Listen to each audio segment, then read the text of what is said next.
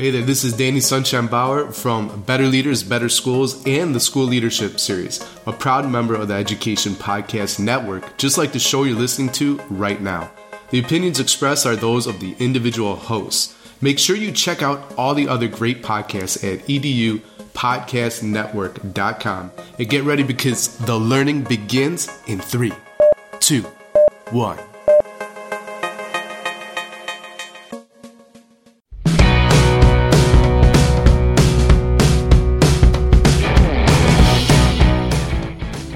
To episode 67 of the Google Teacher Tribe podcast, your source for the latest Google for Education news, tips, tricks, and ideas you can use in class tomorrow. I'm Matt Miller from Ditch That Textbook. And I'm Kasey Bell from Shake Up Learning. And in today's episode, we are going to have a little holiday magic. How does Woo. that sound? Woohoo! Yes. Yes. Uh, so I was just brainstorming with Matt before we started uh, choosing our topic for this episode. And I was like, you know what, Matt, there's a lot of fun holiday activities out there. So today's featured content is all about the fun holiday themed kind of activities that you can do in your classroom in all different grade levels. There's something here for everyone. So we're going to follow Santa. We're going to explore um, some different types of culture and do some coding and all kinds of fun stuff in this episode. So we also have, of course, a couple of news and updates and some fabulous mailbag questions from our listeners and a couple of things just to share with you from the blogosphere. So are you ready to get going, Matt? Ho, ho, ho. Let's go, go, go. Let's get started with our news and updates. And this week, as we're recording this, which will be last week when you're listening to it, is CS Ed Week. And this is where CS, of course, is computer science. This is where we're incorporating computer science and coding and all of that and kind of making a more intentional push for it.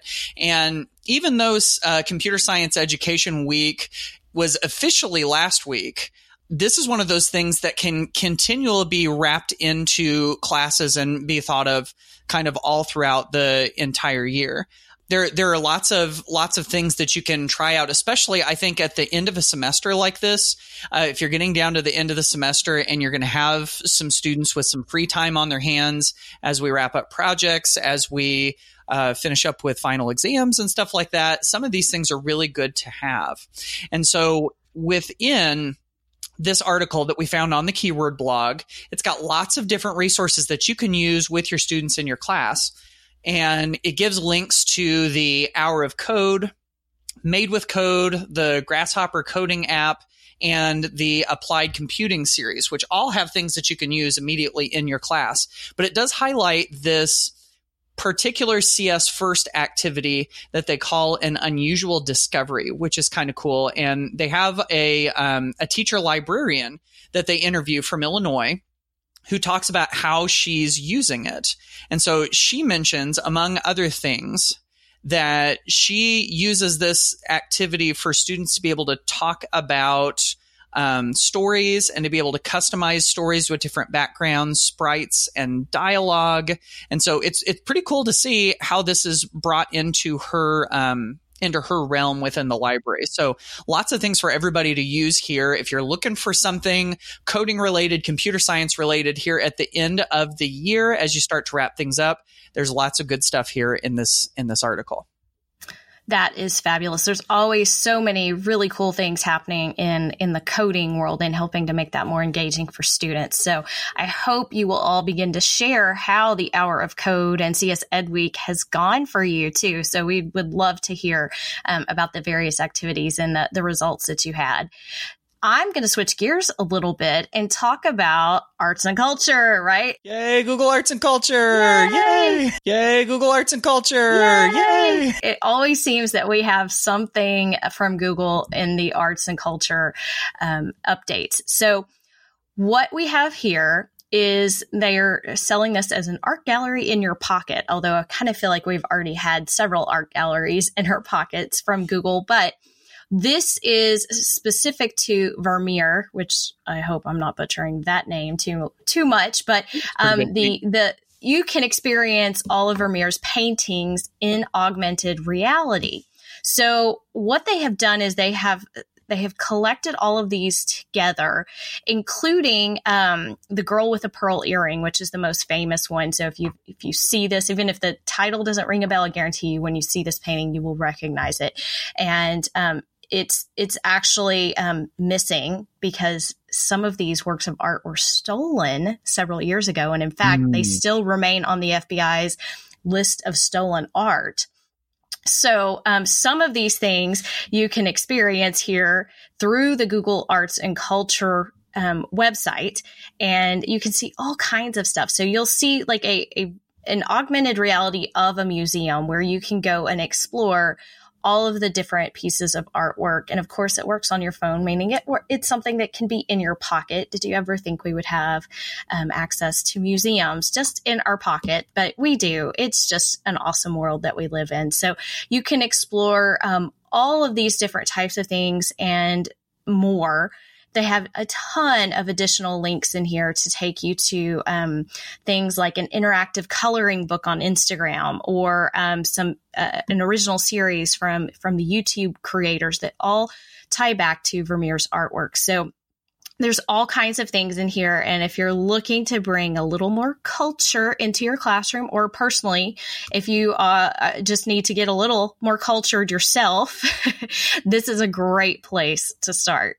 Yeah, this is such a cool thing. And I was starting to look at that interactive coloring book thing. That looks pretty cool. This is there's a lot of really neat features to all of this. And of course, if you want to find these links or anything else we talk about in the show today, please do go to googleteachertribe.com slash 67.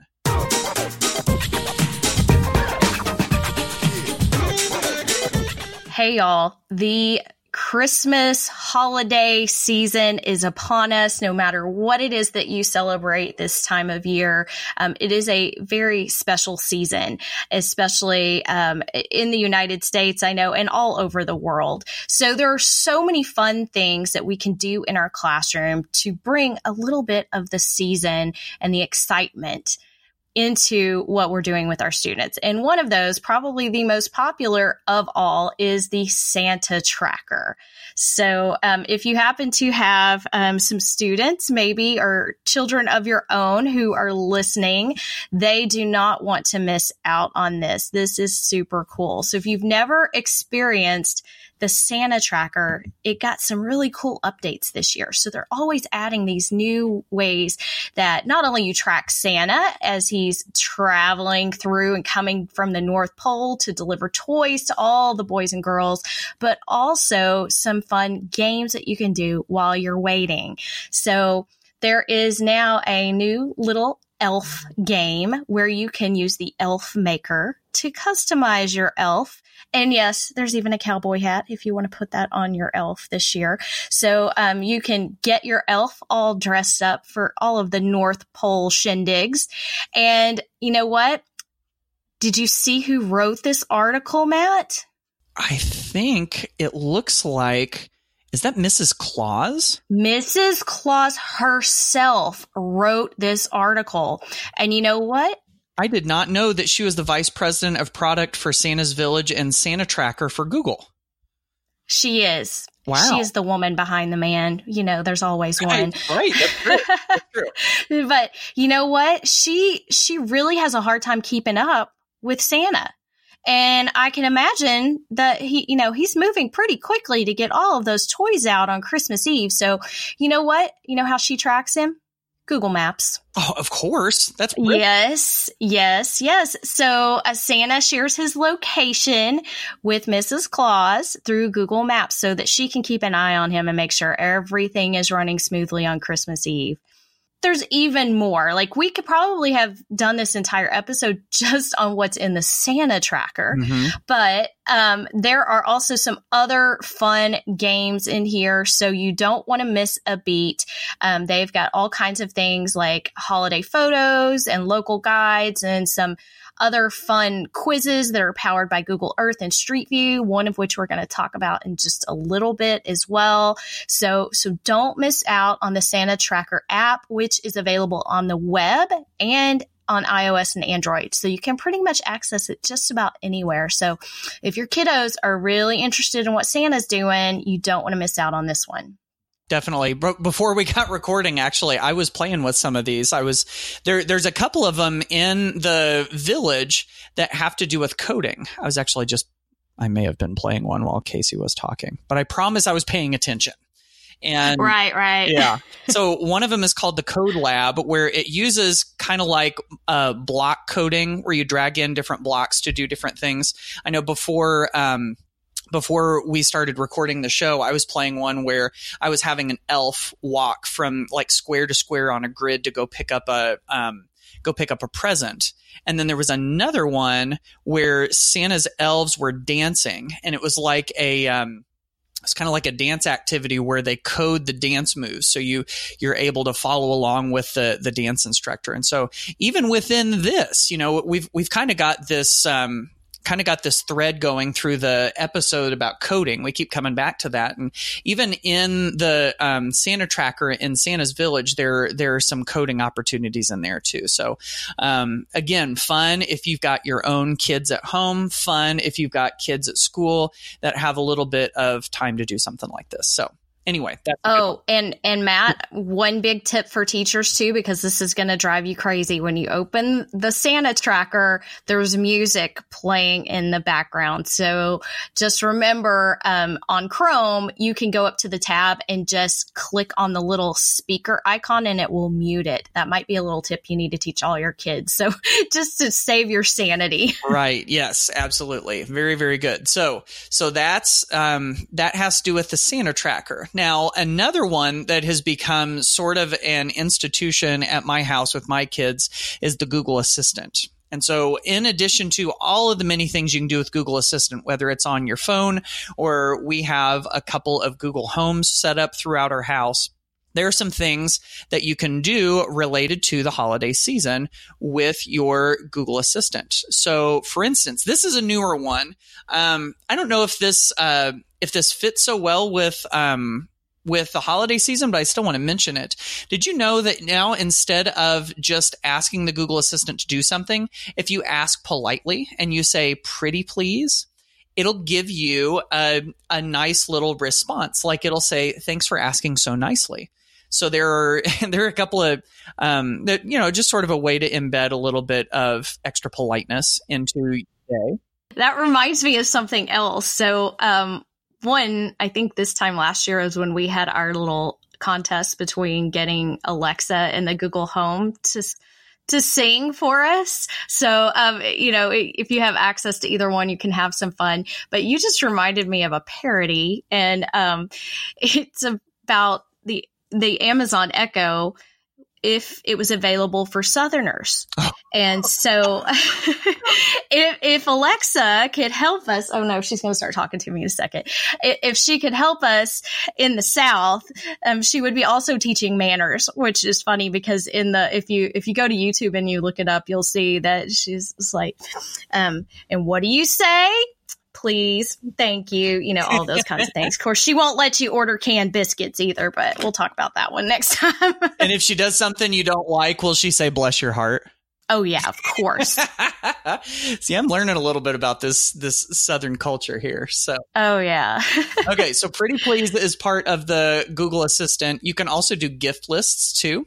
So if you um, ask your assistant to add something to the gift list, then it'll pull up a list that you can you you can add things to. Um, there are sing-alongs also, especially if you have a Google Play Music subscription. Then there are different things. Oh, now my Google Assistant is going nuts over here.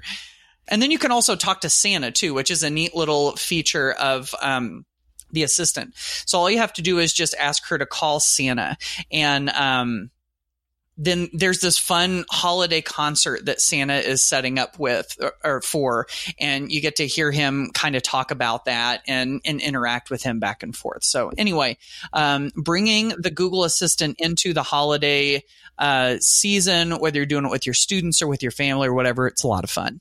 And you know what? This is kind of getting me into the holiday spirit, Matt. I'm telling you, I I've had a hard time this year, and I it feels like the year just went by so fast, and suddenly I'm hearing Christmas music. I'm like, no, it can't be December already. So I feel like I've been in a bit of rebellion, mostly just because I can't believe that it's already here. But um, I think this is this is helping to put me into the Christmas spirit. And you know what this time of year means for me, Matt?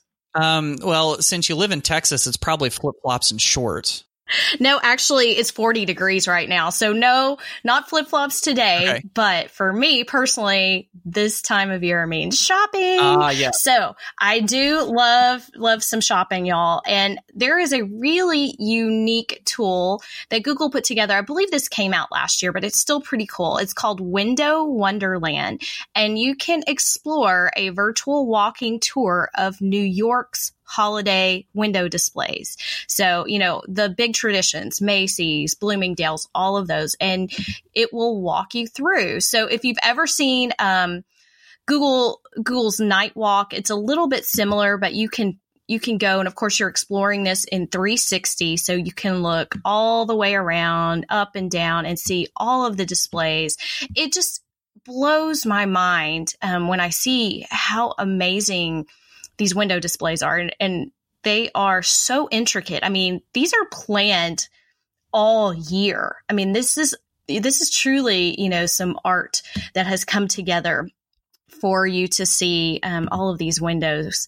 And, you know, I was in New York for Thanksgiving last year and they were just beginning to put this stuff up and it just, uh, it's just magical. There's, there's something very magical about New York at Christmas time. And we don't all get to go there. And some of us don't want to fight the crowds to get there, but it, it's nice to be able to explore these virtually. So I, I really like the, the light displays are just uh, amazing. So so this this is this is giving me a little bit of a of a Christmas spirit here. Um, getting ready to go shop for my family.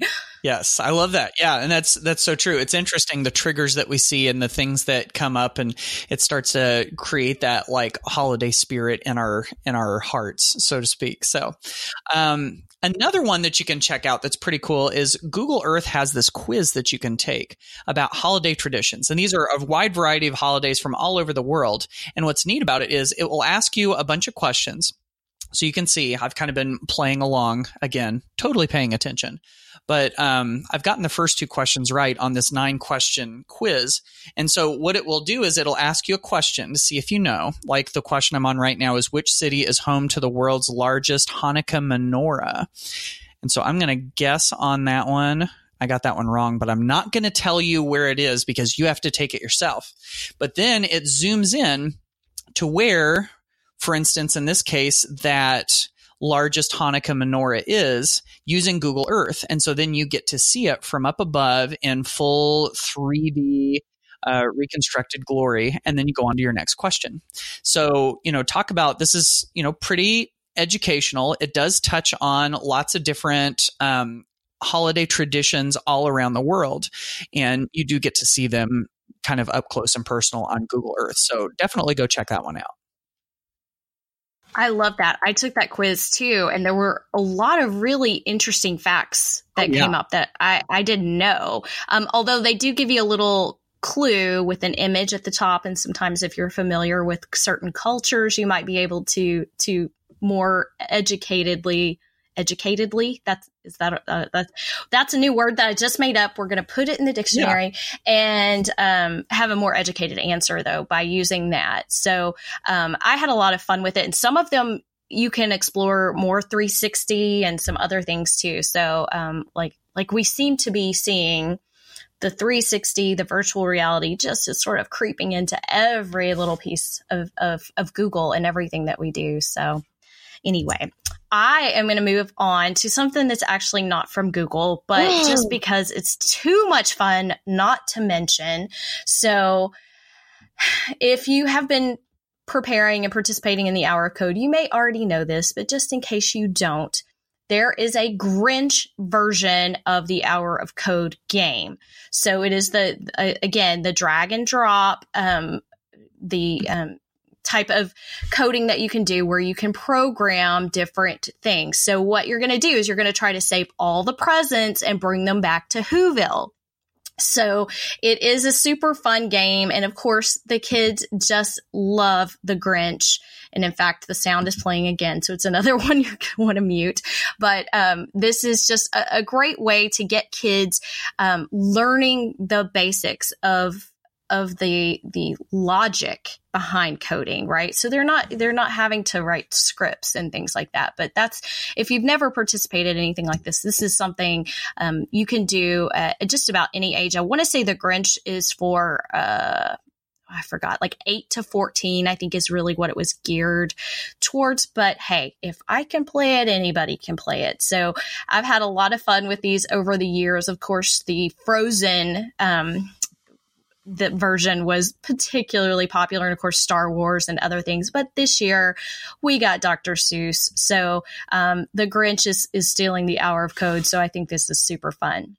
Yes. Yeah, it really is. And I love the fact that there's so many of these things out there anymore. You know, we keep coming back to coding related things in this uh, in this episode. And, you know, you think just a few years ago, you might have been hard pressed to find just a couple of things. And now there's just a ton of them. And so let's, let's look at another one. This is, this is one where you design your own holiday emoji. So this is part of Made with Code, which is one of Google's initiatives to help people um, understand coding and do coding a little bit more. And it is very much based on the the block style of coding, kind of like what we were talking about earlier, where um, with your emoji you pick.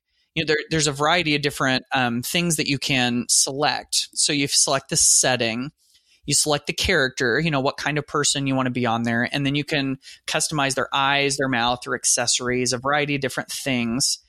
Once you're done with that, uh, you can also change the variables around. So you're moving all the different pieces around on the screen using XY coordinates. So for me, I put one on here with a little person and then I gave him a cell phone and I had to bring the, the Y coordinate up so that I was able to push the um, the phone down the screen and then off to the side to make it look like he was holding it up.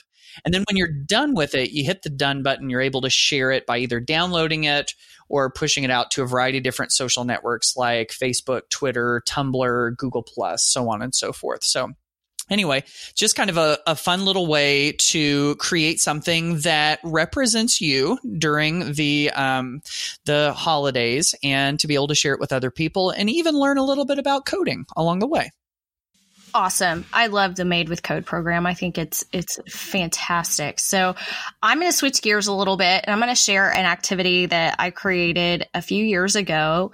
Um, the whole magnetic poetry idea. I made a winter version. So um, of course you can go get the template and everything in our show notes at googleteachertribe.com slash 67. But let me tell you a little bit about what this is. So I've done different versions of magnetic poetry. Again, taking the idea of literally the little magnets we have on our refrigerator where we are sort of challenged to use the few words to, you know, tell a story or a poem or whatever it is that we're doing. I looked at that and I was like, okay, let's make this digital. And so I've done different versions. I've done some in drawings and I've done some in slides. This particular one is in Google Slides and I have a free template with all the words already in there and the wintry background that you can use. But um, this was actually something that uh, my friend Shannon Miller asked me to do to participate in the Winter Around the World project back in 2015. So it was a really fun project, and you can see um, the kids using the poetry, and we collected them all in one slide deck from kids around the world. So again, you know, the power of Google, right? And using something like Google Slides where you can have multiple, um, you know, versions of things, meaning each kid can have their own slide. And it was a fantastic um, activity for students. So it, it, can be really fun. And of course, you know, you can take this, you can be inspired by this, create your own, do whatever you want with it. But um, it can be used a lot of different grade levels. So, you know, sort of depending on the words and things like that. And I think the challenge for me is really using a limited vocabulary. But if you want to add more text boxes and add your own words, or uh, if you even want to learn how to create your own, I have a free course that's linked here too, so you can learn how to create your your own magnetic poetry. And you know, I think this just goes back to almost everything Matt and I seem to share here is the magic of Google Slides, right? It just it it's so flexible. It allows us to do so many different things. So I thought the winter version was appropriate to share with our little holiday theme today. Yeah, I think that this is one, whenever we get around to a holiday, this is something that we can easily share because you've got different varieties of it. There's Halloween, there's winter, you know.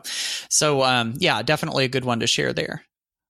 So there you have it. Lots of different holiday activities that your students and maybe your kids or maybe even you might want to try out as we get closer and closer to all of these winter holidays. And of course, if you want to get links to any of these things so you can try them out yourself, share them with your students or whatever, uh, feel free to go to our show notes at googleteachertribe.com slash 67.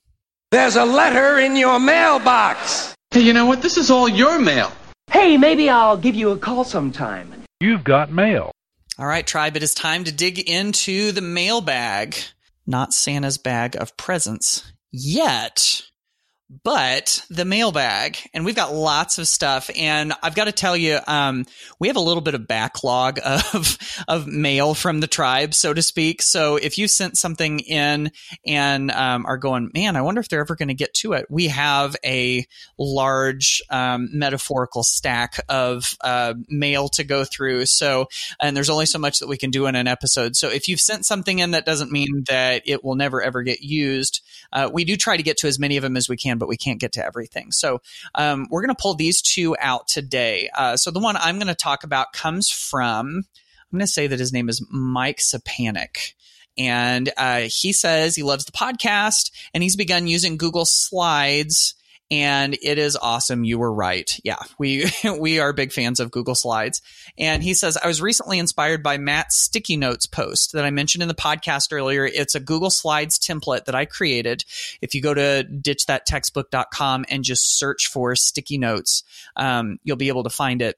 And it's basically just a big um, board on Google Slides where you can move sticky notes around and put little arrows in between them and all that. I use it to organize presentations I'm going to do. Um, I'm actually using it to organize the book that I'm writing, uh, Tech Like a Pirate, which is a follow up to Dave Burgess's Teach Like a Pirate. Um, don't know if I mentioned that. I may have mentioned that in a previous episode. But um, that's the one that he's talking about, and you can go get it yourself. Anyway, he says, I've used it for another idea, student card sorting, which I think is such a cool idea. He says, I have attached a little engaged active engage activity I'm doing with my biology class's cell unit. The student sorts some cards into two piles representing has cells and does not have cells. And I looked at his example. He does have a couple of links here in the show notes at googleteachertribe.com slash 67 if you want to click on them and see how he's kind of made this his own. And so um, basically when you click in on this, he's got all of these pre-created uh, sticky notes, so to speak, and each one has a link out to an article with more information. And so when you're trying to figure out if it's made of cells or not made of cells, you can click on the link and go and read about it. Then you can even go to the next page where it says, after sorting each of the objects, explain your thinking. Describe the rule you used to decide whether something was made up of cells or not. And I love that because that's such an easy way to infuse just a little bit of extra critical thinking into your activities is just have students explain their answer, justify, give the rationale behind what they did. So this is just a, a, really cool remix of this activity that I shared out on Ditch That Textbook. So, Mike, thank you so much for sending both of those in, and for um, and for your direction slides as well. Yeah, that's fabulous. We love it when we get the links and the examples that we can share too. So y'all y'all be sure to keep those coming. Now, the question that that I'm going to cover here comes to us from Sharon Taylor in New Zealand and she left us a voice message. So, take it away, Sharon. Hi Matt and Kasey.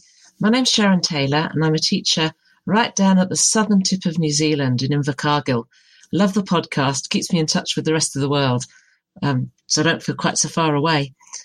I've been using Google Slide Decks a lot following um, some of the discussions you've had over the last 12 months. And I've got two problems that, that crop up. And one is trying to track who has done what, particularly if someone's deleted someone else's work. In Google Docs, it's really easy. It's all color coded in the version history. Doesn't seem to be in the slide deck.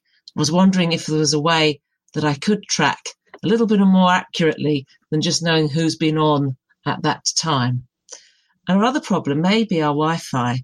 I don't know, and I've not heard anyone mention it before, but when everybody is working on the same slide deck, we have a huge amount of glitching. Uh, it just doesn't work, um, which is disappointing. But if it's our Wi-Fi, well, there's not a lot I can do about that at the moment. Um, I just wondered if anyone else had the same problems. Uh, keep up the good work. It's great. Thanks very much. Okay, Sharon, I feel your pain. Um, and I bet many who are listening to this episode uh, feel this as well. The revision history inside slides is much harder to track than it is when we're in Google Docs. And so I've actually, in order to answer your question, was opening up a collaborative slide deck of my of my own. Um, actually, our Goog Smacked slide deck from ISTE, oh, yeah. Matt, and um, and it is it's really difficult especially um, because this is a huge slide deck and when you get towards the end it becomes really difficult because you have to scan through every slide. It's not going to automatically take when you click on one of the revisions to take you there it just highlights it and then you have to go find the slide where that highlight color appears. So i definitely understand that this is much more difficult uh, to track. And um, you know as part of your question really kids who are accidentally deleting each other is probably one of the biggest problems. And my advice for this is this tends to get better over time. So you know, you when the first time you do it, you really need a lot of sandbox time. You know, don't jump in and immediately start working on um, the, the, actual content or product that they're going to create. Give them some play time. Let them experience things um, as they accidentally click on or delete and things like that. The other thing that has been really useful, and I think I mentioned this in a previous episode, is to assign students to a certain slide, although they don't always go to that slide and one of the ways you can organize that is by creating a table of contents at the beginning and linking their names to their assigned slide. So um, that that can be really useful too. But I feel like this is something that a lot of people from the tribe will want to chime in on as well, um, because it, it is very common. And I'll tell you, this is the same thing that happens when I teach adults. So you know, teachers do it too. It's not just the kids, and usually it's it's not really malicious. They're not deleting things. They may do that later down the road, but at first, when they're first trying to to learn how to use it, um, there is some of that. And and like I said, I've seen this with adults too, or somebody changed the background color and applies it to everybody's slide, and suddenly everybody gasps in the classroom at the same time. But again, that's part of the learning curve. And I think the more you do it, the better this will get. And another consideration is I don't know how many people or how many students you have in one class is you could divide them into groups or even just in half and and take away a little bit more of the chaos so that they're not working with such a large group to eliminate maybe some of the the extra clicking. But if anybody from the tribe has additional ways that you manage that, please you know chime in and leave us a message um, to share that. Definitely. In fact, I was just talking about this with a group. Um, actually, a shout out to the International Christian School of Vienna, Austria. I was on a uh, a video call with them recently, and this was one of the questions that came up. And um, she was saying that it, it didn't happen so much when students were building slides as when they tried to click on each other's slides and tried to add comments. And of course, the commenting and collaboration part of something like that is my favorite part and the whole reason that I like to do it. And so I know with that, if you're able to click on the space outside of the slides, you know, where there aren't any in individual things, um, of course, you can click on individual items in slides and add comments specifically to that. But if you want to take an extra precautionary step, just have them click on that space on the outside and not on anything in particular inside the slide. And then, you know, you won't be selecting anything and that could, that could maybe help. Um, you know, I think the big question, like Kasey alluded to earlier is, are they trying to be malicious about it or is it just accidental? The accidental stuff, you know, a lot of times gets worked out through, um, through more practice. But the malicious stuff, you know, I think a lot of times with me, I like to remind them, hey, this is better than the alternative, right? And you can come up with lots of alternatives that they probably wouldn't like to do. So, anyway, that was a great question. And thank you, Sharon, for asking it. And of course, if you want to check out our show notes with links to anything we talk about, it is at googleteachertribe.com slash 67. Merry Christmas. Hey, tribe. It's almost time to wrap up this episode, but before we do, Matt and I have a couple of blog posts that we wanted to share with you. And my post is actually a guest post from Mike Muhammad, who you might remember from a couple of episodes back. And Mike is using e-portfolios with his students or what we like to call now learning portfolios and he uses google sites to create these and he shared some of that in the podcast, but I asked him to to write a post to help more teachers understand the whole process. And so in this post, you're going to learn not only like defining sort of the different types of portfolios, because there's a lot of different approaches to this um, from a, a pedagogical standpoint. Stand point. Is that a real word? I think yeah. I'm making up more that, words today. Real word. Yeah. That one's good. Yeah, I was like, I already got thrown off by trying to say pedagogical. so somebody will cor- correct me, I'm sure, as the argument goes on on that. But uh, the point is that there are different ways that you can use these. You can have showcase portfolios. You can have um, the growth over time, showing the learning type of portfolios, and a profile type of portfolio as well. And Mike is doing all of these. And so he shared his students' pages um, through this post, which is fabulous because now you have examples. You can see what this looks like. And then we also have the how to part of it. So, in terms of how to use Google Sites to create these, and it's actually so easy. The new Google Sites is fantastic. So, we've got screenshots and everything to help you get started. But, you know, there's a lot of schools who've been doing portfolios. And, you know, as we've transitioned into the new Google Sites, trying to fill in some of the gaps that we we lost in our features but i think we're there and i think everyone is is really going to see how powerful a strategy this can be with your students that's such a cool idea and mike's got such a wealth of of information so yeah definitely check that one out I have a post to point you to, and this one is sort of a crowdsourced one. On Thursday evenings at 10 o'clock Eastern, nine o'clock Central, eight o'clock Mountain, seven o'clock Pacific. I've gotten kind of used to doing that. Um, we have our 30 minute Ditch Book Twitter chats. And each week on the Ditch That Textbook blog, there is a recap of the, the greatest and most useful um, tweets from those uh, from those chats. And we're always sharing just a, a huge list of resources and links and ideas that you can use. And so on our most recent one, we were talking about homework.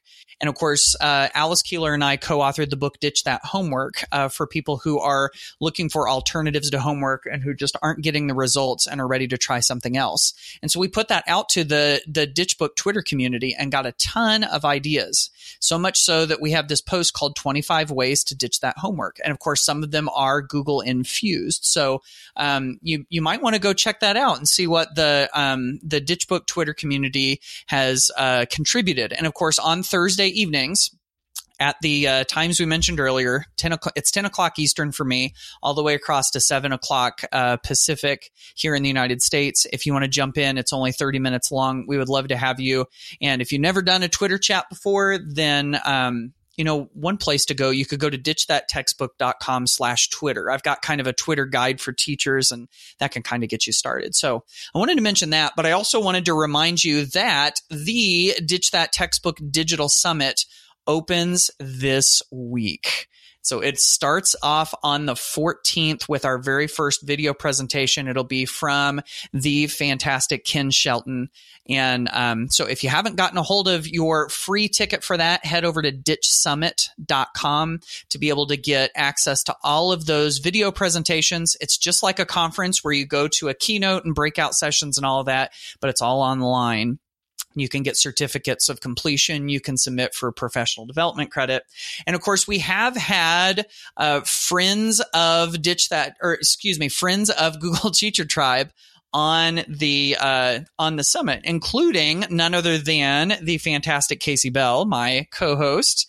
She's been on two of them. One was the um, the one that I did in conjunction with Q, and then she was one of the guests on the very, very, very first uh, I'm OG. You are. That's right. Yes, absolutely. Uh-huh. We've also, we've also got uh, Tanya Avrith and Holly Clark uh, from the Google Infused Classroom, who we've had on the show, and they are also um, there's video a video of them as well. So anyway, definitely go check that out. Get your free ticket at ditchsummit.com.